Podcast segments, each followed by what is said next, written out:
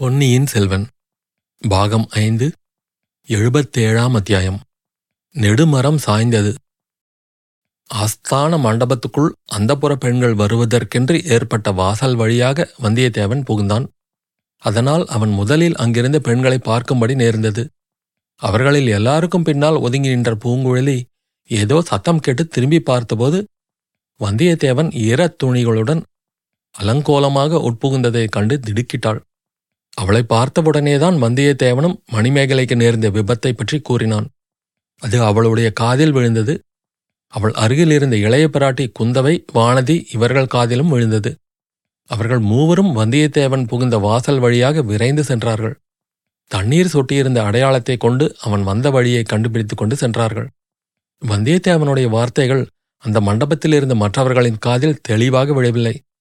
காப்பாற்றுங்கள் என்ற வார்த்தை மாத்திரம் சிலர் காதில் கேட்டது. கந்தமாறன் பார்த்திபேந்திரன் இவர்கள் காதில் அந்த வார்த்தை கூட விழவில்லை. ஏதோ உருத்தெரியாத அலறல் சத்தம் மட்டுமே அவர்களுக்கு கேட்டது. முதலில் அவ்விருவரும் அப்படி அந்தப்புற வழியில் புகுந்து வந்த உருவத்தை இறந்து போன வந்தியத்தேவனின் ஆவி வடிவமோ என்று நினைத்தார்கள். அகால மரணமடைந்தவர்களின் ஆவிகள் இந்த உலகை விட்டு போகாமல் இங்கேயே சுற்றி அலையும் என்ற நம்பிக்கை அக்காலத்தில் பலர் உள்ளத்தில் குடிகொண்டிருந்தது. வடவாறு திரும்பினாலும் திரும்பும் என்று முதன் மந்திரி அனிருத்தர் கூறி வாய் மூடுவதற்குள் வந்தியத்தேவன் சொட்ட நனைந்த ஈரத்தோணிகளுடன் அங்கே வந்து தோன்றியதும் அவர்களுக்கு அத்தகைய பிரமை ஏற்பட காரணமாயிருந்தது. ஆனால் வந்தியத்தேவனை தொடர்ந்து வந்த சேவகர்கள் பரபரப்புடன் உள்ளே புகுந்து அவனை பற்றி கொண்டதும் மேற்கூறிய பிரமை நீங்கியது. சக்கரவர்த்தி மன்னிக்க வேண்டும். இந்த பைத்தியக்காரன் அரண்மனை படித்துறை கதவு வழியாக புகுந்து ஓடி வந்தான். நாங்கள் தடுத்தும் கேட்கவில்லை. என்று அச்சேவகர்கள் சொல்லிவிட்டு வந்தியத்தேவனை தங்களுடன் இழுத்துச் செல்ல முயன்றார்கள்.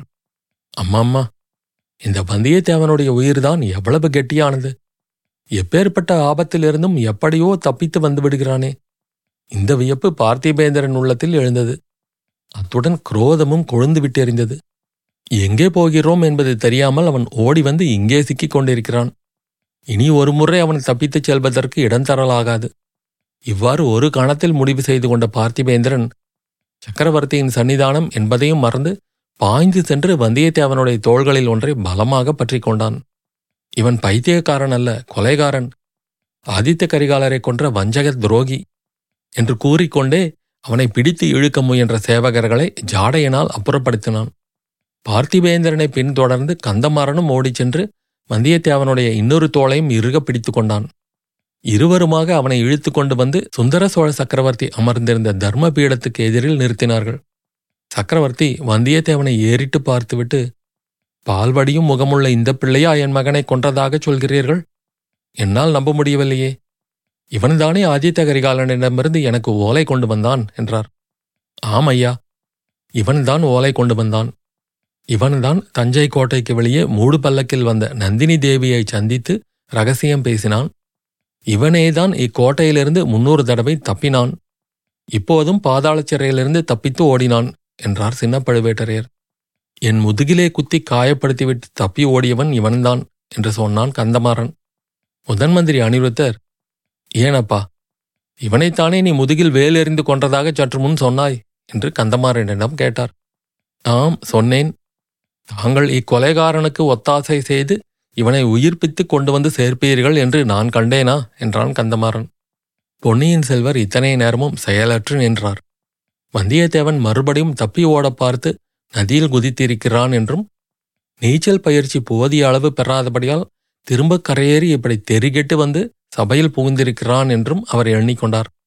இதனால் அவருக்கு வந்தியத்தேவன் மீது பிறந்த கோபம் தணிவதற்கு சிறிது நேரம் ஆயிற்று கந்தமாறனுடைய கடைசி வார்த்தைகளை கேட்டதும் பொன்னியின் செல்வர் கம்பீரமாக நடந்து முன்னால் வந்து வந்தியத்தேவன் அருகில் நின்றார்.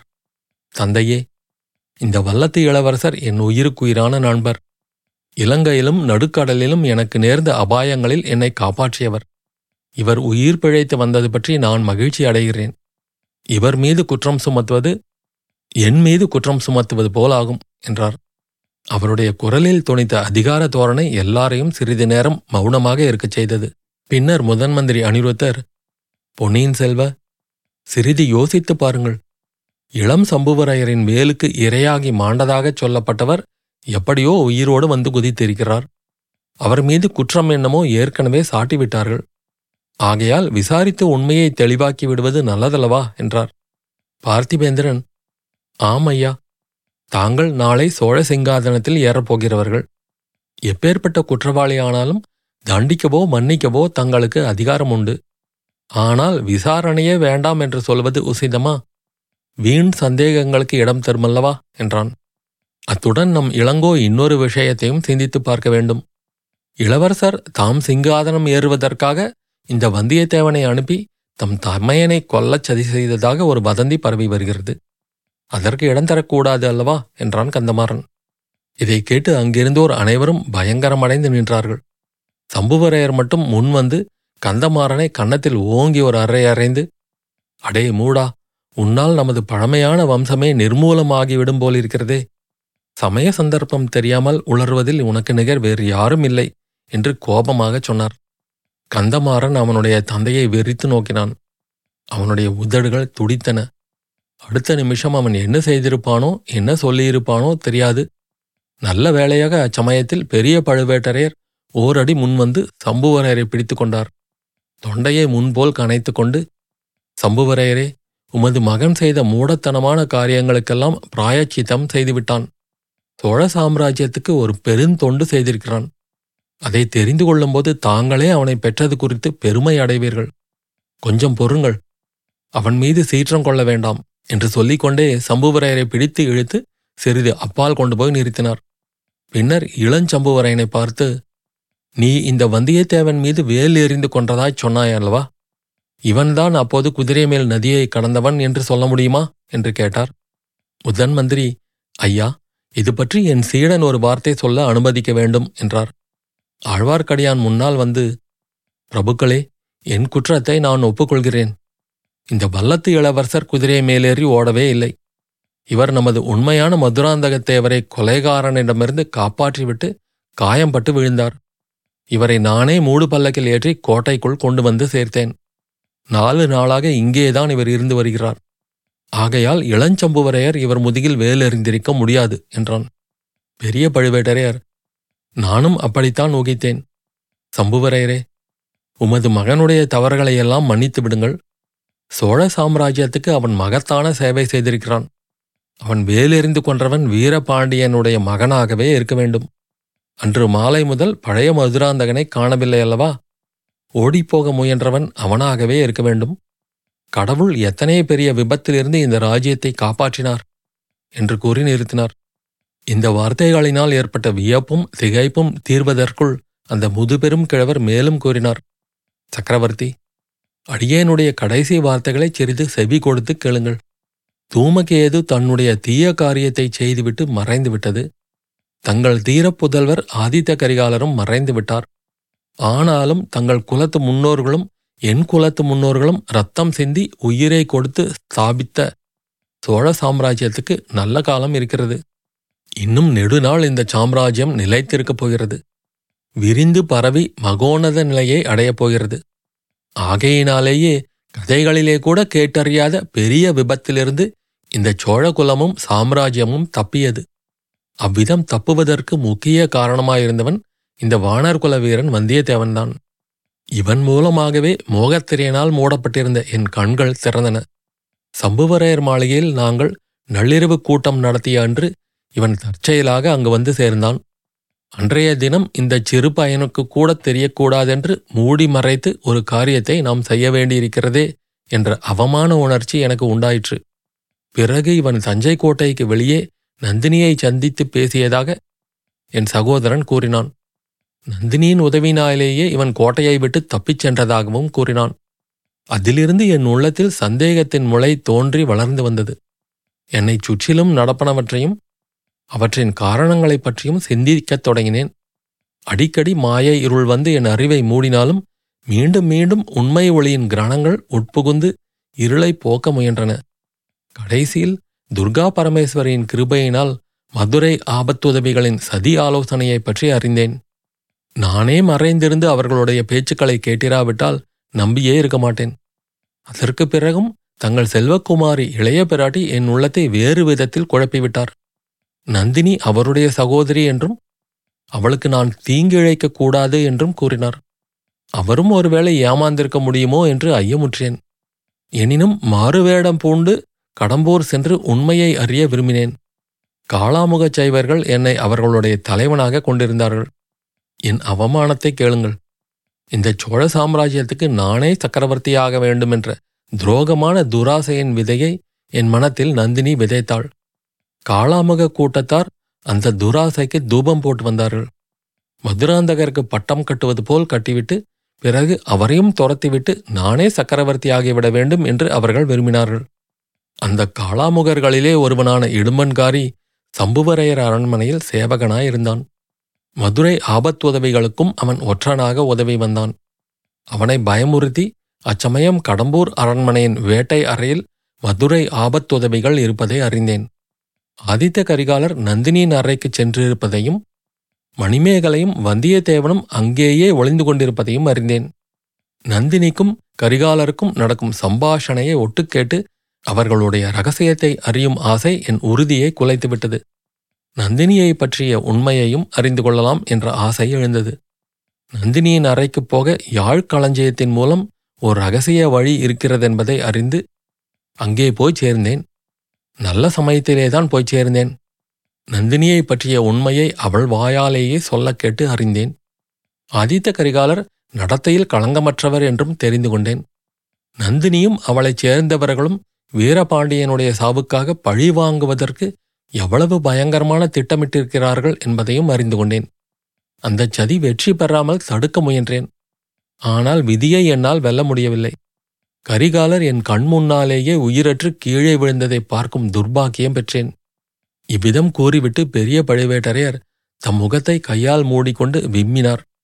அந்த விம்மலின் ஒலி புயல் அடிக்கும்போது அலை கடலில் எழும் பேரோசையை ஒத்திருந்தது. யாரும் அச்சமயம் வாய் திறந்து பேச துணியவில்லை.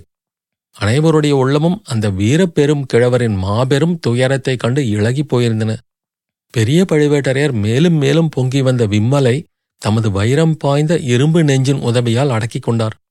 முகத்திலிருந்து கையை எடுத்துவிட்டு சுற்றுமுற்றும் பார்த்தார். விதிவசத்தினால் ஆதித்த கரிகாலர் இறந்து விட்டார்.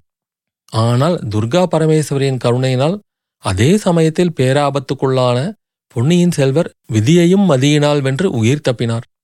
பிரபு சக்கரவர்த்தி பிரம்மராயரே என் அருமை தோழர்களான சிற்றரசர்களே சோழ சிங்காதனத்தில் அருள்மொழிவர்மரை ஏற்றி வைத்து முடிசூட்டுங்கள். அவர் மூலமாக இந்த சாம்ராஜ்யம் மகோன்னதத்தை அடையப் போகிறது என்றார். முதன் மந்திரி அனிருத்தர் ஐயா தங்கள் விருப்பம் நிறைவேறத்தான் போகிறது. பொன்னியின் செல்வர்தான் அதற்கு தடையாயிருப்பார் என்று பயந்தோம். சோழ நாட்டின் அதிர்ஷ்டத்தினால் அவரே முடிசூட்டிக் கொள்ள இசைந்து விட்டார். ஆனால் கரிகாலர் எப்படி இறந்தார் என்று தாங்கள் கூறவில்லையே என்றார். அதை பற்றி ஏன் கேட்கிறீர்கள்? கொன்ற கை யார் கையாயிருந்தால் என்ன? உண்மையில் அவருடைய மரணம் விதியினால் நேர்ந்தது என்றார் அந்த வீரக்கிழவர் நடுங்கிய குரலில். அது தெரியாவிட்டால் இதோ குற்றம் சுமத்தப்பட்டு நிற்கும் வாலிபன் மீது ஏற்பட்டிருக்கும் சந்தேகம் நீங்காது. கரிகாலன் மரணத்துக்காக இவனை தண்டிக்கும்படி நேரிடும். என்றார் முதன் மந்திரி அனிருத்தர். ஆஹா இவன் மீதா குற்றம் சுமத்துவது யார் சுமத்துகிறார்கள்? கந்தமாறனும் பார்த்திபேந்திரனும் சுமத்துகிறார்கள். ஆஹா முழு மூடர்கள். கந்தமாறா பார்த்திபேந்திரா நீங்கள் இந்த வாலிபன் மீது குற்றம் சுமத்த காரணம் என்ன? எதை கொண்டு இவன் ஆதித்த கரிகாலரை கொன்றதாக சொல்கிறீர்கள்? இதற்கும் அனிருத்தரே பதில் கூறினார். இவன் அச்சமயம் நந்தினி தேவியின் அந்தப்புறத்தில் ஒளிந்து கொண்டிருந்திருக்கிறான். மணிமேகலையும் அங்கே இருந்திருக்கிறாள்.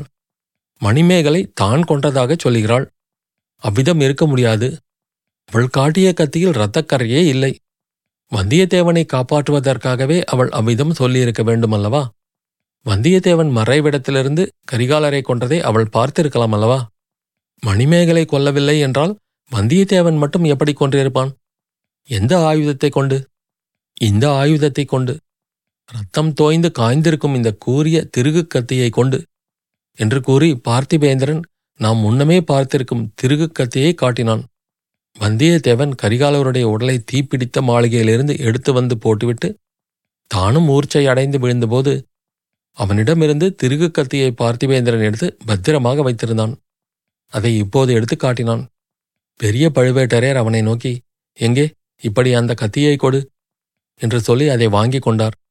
அதை நன்றாக உற்று பார்த்துவிட்டு ஆஹா இது இடும்பன்காரியின் கத்திதான் என்று முணுமுணுத்தார்.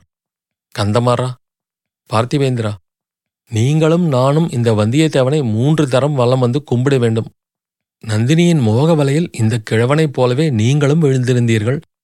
ஆனால் இவன் ஒருவன்தான் அந்த மாய வலையில் சிக்கவில்லை. இவன் இந்த கத்தியை எறியவும் இல்லை ஆதித்த கரிகாலரை கொல்லவும் இல்லை. எதனால் அவ்வளவு நிச்சயமாகச் சொல்கிறீர்கள் என்று முதன் மந்திரி அனிருத்தர் கேட்டார். ஆம் நிச்சயமாகத்தான் சொல்லுகிறேன். இந்த கத்தியை எறிந்து கரிகாலரை கொன்றவன் எவன் என்பது எனக்கு நன்றாய் தெரியும். யார் யார்? ஆம் ஆம். அதை சொல்லிவிட வேண்டியதுதான். சொல்லாவிட்டால் உங்கள் சந்தேகம் தீராது. எல்லாரும் கேளுங்கள். இந்த வாலிபன் யாழ் களஞ்சியத்தில் ஒளிந்து கொண்டிருந்தான். நான் அதன் வழியாக இறங்கி வந்தேன். இவன் என்னை பார்த்து சத்தமிடக்கூடாது என்பதற்காக பின்னாலிருந்து இவன் கழுத்தை பிடித்து நெருக்கினேன். இவன் விழி பிதுங்கி உணர்விழந்து கீழே விழுந்து விட்டான். ஆதித்த கரிகாலரை கொன்றது யார் என்பது இவனுக்கு அச்சமயம் தெரிந்து கூட இருக்க முடியாது. யார் யார் யார் கொன்றது? இந்த திருகு கத்தியை நான் தான் இடுமன்காரியிடமிருந்து வாங்கிக் கொண்டு வந்தேன். இதை வீசி எறிந்தவன் நானேதான். இந்த என்னுடைய வலது கரந்தான் சோழ சக்கரவர்த்திகளுக்கு முடிசூட்டிய பரம்பரையில் வந்த இந்த கரந்தான் கத்தியை எறிந்தது. ஆனால் இளவரசர் கரிகாலர் மீது எறியவில்லை. நந்தினியின் பேரில் எறிந்தேன் என்னை மோக வலையில் ஆழ்த்தி துரோகப் படுகுழியில் வீழ்த்திய அந்த மாய பிசாசை கொன்றுவிட எண்ணி எறிந்தேன் குறி தவறி கரிகாலர் மீது விழுந்தது. ஐயையோ ஆஹோஹோ என்ற குரல்கள் பல அச்சபையில் எழுந்தன. நூறு ஆண்டு காலமாக பழுவூர் குலம் சோழ குலத்துக்குச் செய்திருக்கும் தொண்டுகளுக்கெல்லாம் களங்கம் உண்டு பண்ணிவிட்டேன் அந்த களங்கத்தை எப்படி நீக்கப் போகிறேனோ தெரியவில்லை. அண்ணா இதோ அந்த களங்கத்தை நான் போக்குகிறேன். என்று சின்ன பழுவேட்டையர் கர்ஜித்துவிட்டு தமது கத்தியை உருவிக்கொண்டு அண்ணன் அருகில் விரைந்து வந்தார். சோழ குலத்துக்கு துரோகம் செய்கிறவர்கள் யாராயிருந்தாலும் அவர்களை பழிவாங்குவதாக நீயும் நானும் சபதம் ஏற்றிருக்கிறோம். அந்த சபதத்தை இப்போது நானே நிறைவேற்றுவேன். உன்னை இந்த கணமே கொன்று நம் குலத்துக்கு நேர்ந்த பழியை துடைப்பேன் என்று சின்ன பழுவேட்டரையர் கத்தியை ஓங்கினார். வேண்டாம் வேண்டாம் இங்கே ரத்தம் சிந்த வேண்டாம் என்றார் சுந்தர சோழ சக்கரவர்த்தி. இளவரசர் அருள்மொழிவர்மரும் முதன் மந்திரி அனிருத்தரும் பாய்ந்து சென்று சின்ன பழுவேட்டரையரின் கைகளை பிடித்துக் கொண்டார்கள். அச்சமயத்தில் பெரிய பழுவேட்டரையர் கூறினார் தம்பி நம் குலத்துக்கு என்னால் நேர்ந்த பழியை துடைக்கும் வேலையை உனக்கு வைக்க மாட்டேன். அத்துடன் தமையனை கொன்ற தம்பி என்ற பழியை உனக்கும் ஏற்படுத்த மாட்டேன். இதோ துர்கா பரமேஸ்வரிக்கு என் சபதத்தை நிறைவேற்றுவேன் என்று கூறிக்கொண்டே தம் கையிலிருந்த சிறிய திருகு கத்தியை தமது மார்பை நோக்கி ஓங்கினார். முன்னொரு தடவை அவர் ஓங்கிய பெரிய வாளை மறுபடியும் உரையில் போட்டிருந்தபடியால் அவர் தமது பழைய உத்தேசத்தை விட்டுவிட்டதாக மற்றவர்கள் எண்ணிக்கொண்டிருந்தார்கள் பார்த்திபேந்திரனிடமிருந்து வாங்கிக் கொண்டிருந்த திருகு கத்தியை அவர் உபயோகிப்பார் என்று யாரும் எதிர்பார்க்கவில்லை.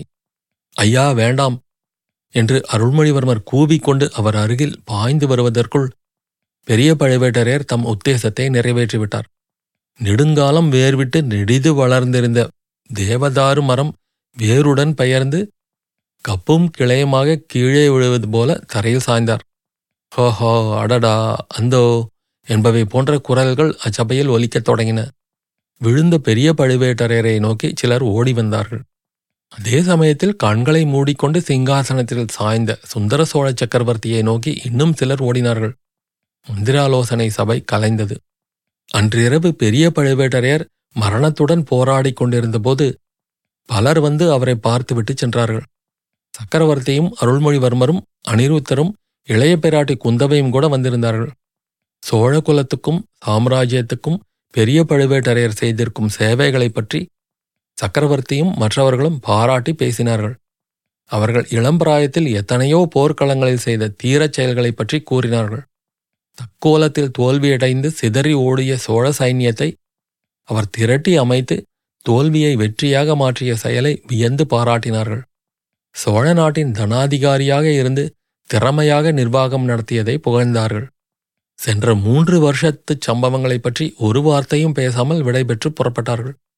பின்னர் அவர்கள் நால்வரும் பெரிய பழுவேட்டரையர் படுத்திருந்த அறைக்குள்ளேயே அவர் பார்க்க முடியாத இடங்களில் மறைந்து நின்று கொண்டார்கள்.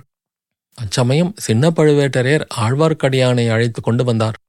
பெரிய பழுவேட்டரையருக்கு எதிரில் கொண்டு வந்து அவனை உட்கார வைத்துவிட்டு தாமும் அருகில் அமர்ந்தார். பார்வை விரைவாக மங்கி வந்த கண்களினால் பெரிய பழுவேட்டரையர் ஆழ்வார்க்கடியானை பார்த்துவிட்டு ஆஹா இந்த வைஷ்ணவன் இங்கு எதற்காக வந்தான்? நான் வைகுண்டத்துக்குப் போக விரும்பவில்லை. தம்பி சிவபதம் அடைய விரும்புகிறேன் என்றார். ஐயா நாளை உதயத்தில் வைகுண்ட ஏகாதசி புண்ணிய நாள் தாங்கள் கைலாசத்துக்குப் போக விரும்பினாலும் வைகுண்டத்தின் வழியாகவே போக வேண்டும் என்றான் திருமலை. வேண்டாம் வேண்டாம். நீ உன் மகாவிஷ்ணுவிடம் திரும்பிச் சென்று ஐயா நான் மகாவிஷ்ணுவின் தூதனாக இப்போது வரவில்லை. என் சகோதரியிடமிருந்து செய்தி கொண்டு வந்திருக்கிறேன். அது யார் உன் சகோதரி? என்னுடன் பல நாள் வளர்ந்த சகோதரி நந்தினியை சொல்கிறேன். ஐயா நந்தினி தங்களுக்கு அவளுடைய நன்றியை தெரியப்படுத்தும்படி என்னை அனுப்பினாள். கரிகாலரை கொன்ற பழி அவள் பேரில் விழாதிருக்கும் பொருட்டு தாங்கள் அதை ஏற்றுக்கொண்டதற்காக நன்றி தெரிவிக்கச் சொன்னாள். எத்தனை ஜென்மம் எடுத்தாலும் தங்கள் அன்பை மறக்க முடியாது என்று தெரிவிக்கும்படி சொன்னாள் என்றான் ஆழ்வார்க்கடியான். ஆஹா அவள் இன்னும் அப்படி நினைக்கிறாளா? நினைத்து கொண்டு சந்தோஷப்படட்டும். எவ்வளவுதான் அவள் வஞ்சகம் செய்து எனக்கு தீங்கு புரிந்தாலும் அவளை என்னால் மறக்க முடியவில்லை. தன் உயிரை கொடுத்து சக்கரவர்த்தியை காப்பாற்றிய உத்தமையின் புதல்வி அல்லவா அவள்? உண்மையாகவே அடுத்த பிறவிகளிலும் அவள் என்னை தேடிக்கொண்டு வந்துவிடுவாளோ என்னமோ? என்றார் பழுவேட்டரையர். ஏற்கனவே மரணத்தின் சாயை படர்ந்திருந்த அவருடைய முகத்தில் இப்போது லேசான புன்னகை தோன்றியது. வைஷ்ணவனே யாராவது ஒருவரிடம் என் உண்மையைச் சொல்ல வேண்டும். உன்னிடம் சொல்லுகிறேன். நான் எரிந்த கத்தி இளவரசர் பேரில் விழவில்லை. அதற்கு முன்பே அவர் விழுந்துவிட்டார். நானே இளவரசரை கொன்றதாக ஒப்புக்கொண்டதற்குக் காரணம் நந்தினியின் பேரில் பழி விழாமல் தடுப்பதற்கு மட்டுமல்ல அதைவிட நூறு மடங்கு முக்கியமான காரணம் உண்டு. அருகில் வா சொல்லுகிறேன். உன் சிநேகிதன் வந்தியத்தேவன் இருக்கிறானே அவன் அருமையான பிள்ளை. அவனுக்கு சோழகுலம் ரொம்ப கடமைப்பட்டிருக்கிறது. இளைய பிராட்டியின் உள்ளத்தை அவன் கவர்ந்து விட்டான். இளைய பிராட்டியிடம் நான் அனாவசியமாக குரோதம் காட்டினேன். அதற்கெல்லாம் பரிகாரமாக குற்றத்தை நான் ஒப்புக்கொண்டு என்னையும் பலி கொடுத்திராவிட்டால் வந்தியத்தேவன் பேரில் யாராவது களங்கம் கற்பித்துக் கொண்டே இருப்பார்கள். இனி ஒருவரும் அவ்வாறு பேசத் துணிய மாட்டார்கள். வைஷ்ணவனே என்றாவது ஒரு நாள் இளைய பிராட்டியிடம் அவரை நான் துவேஷித்ததற்காக என்னை தயை கூர்ந்து மன்னிக்கும்படி சொல்லு. நெடுநேரம் பேசியதால் அந்த தீரக்கிழவருக்கு மூச்சு வாங்கத் தொடங்கியது. அவர் கூறியதையெல்லாம் கேட்டுக்கொண்டிருந்த ஆழ்வார்க்கடியானின் உள்ளமே உருகிவிட்டது என்றால் பின்னால் மறைவிடத்தில் நின்று கேட்டுக்கொண்டிருந்த குந்தவை கண்ணிலிருந்து கண்ணீர் கலகலவென்று பொழிந்ததில் வியப்பில்லை அல்லவா? வைஷ்ணவனே இன்னும் ஒரு விஷயம். முதன் மந்திரி பிரம்மராயரிடம் சொல்லு. இலங்கையிலிருந்து பாண்டியன் கிரீடத்தையும் ரத்தினஹாரத்தையும் எப்படியாவது கொண்டு வர வேண்டும். அதற்கு தகுந்தவன் வல்லத்து இளவரசன்தான். அவனும் நீயும் போய் கொண்டு பாருங்கள் பிறகு மதுரைக்குச் சென்று அங்கே ஒரு தடவை பொன்னியின் செல்வருக்கு மகுடாபிஷேகம் நடத்த வேண்டும். தெரிகிறதா? அருள்மொழியிடம் எனக்காக ஒன்று வேண்டிக்கொள். என் பேரில் ஏற்படும் பழியை என் சகோதரன் மீது சுமத்த வேண்டாம். அவனைப் போல் சோழ குலத்துக்கு உற்ற துணைவன் வேறு யாரும் இல்லை என்று சொல்லு. தேவி துர்கா பரமேஸ்வரி என் சபதத்தை நிறைவேற்றிவிட்டேன். இதோ வருகிறேன். சோழ குலத்தை காப்பாற்று. வர வர மெலித்து கொண்டு வந்த பெரிய பழுவேட்டரையன் குரல் அடியோடு மங்கி நின்றது. அந்த தீர பெருங்கிழவரின் உயிர் சுடரும் அணைந்தது. அத்தியாயம் முடிவு.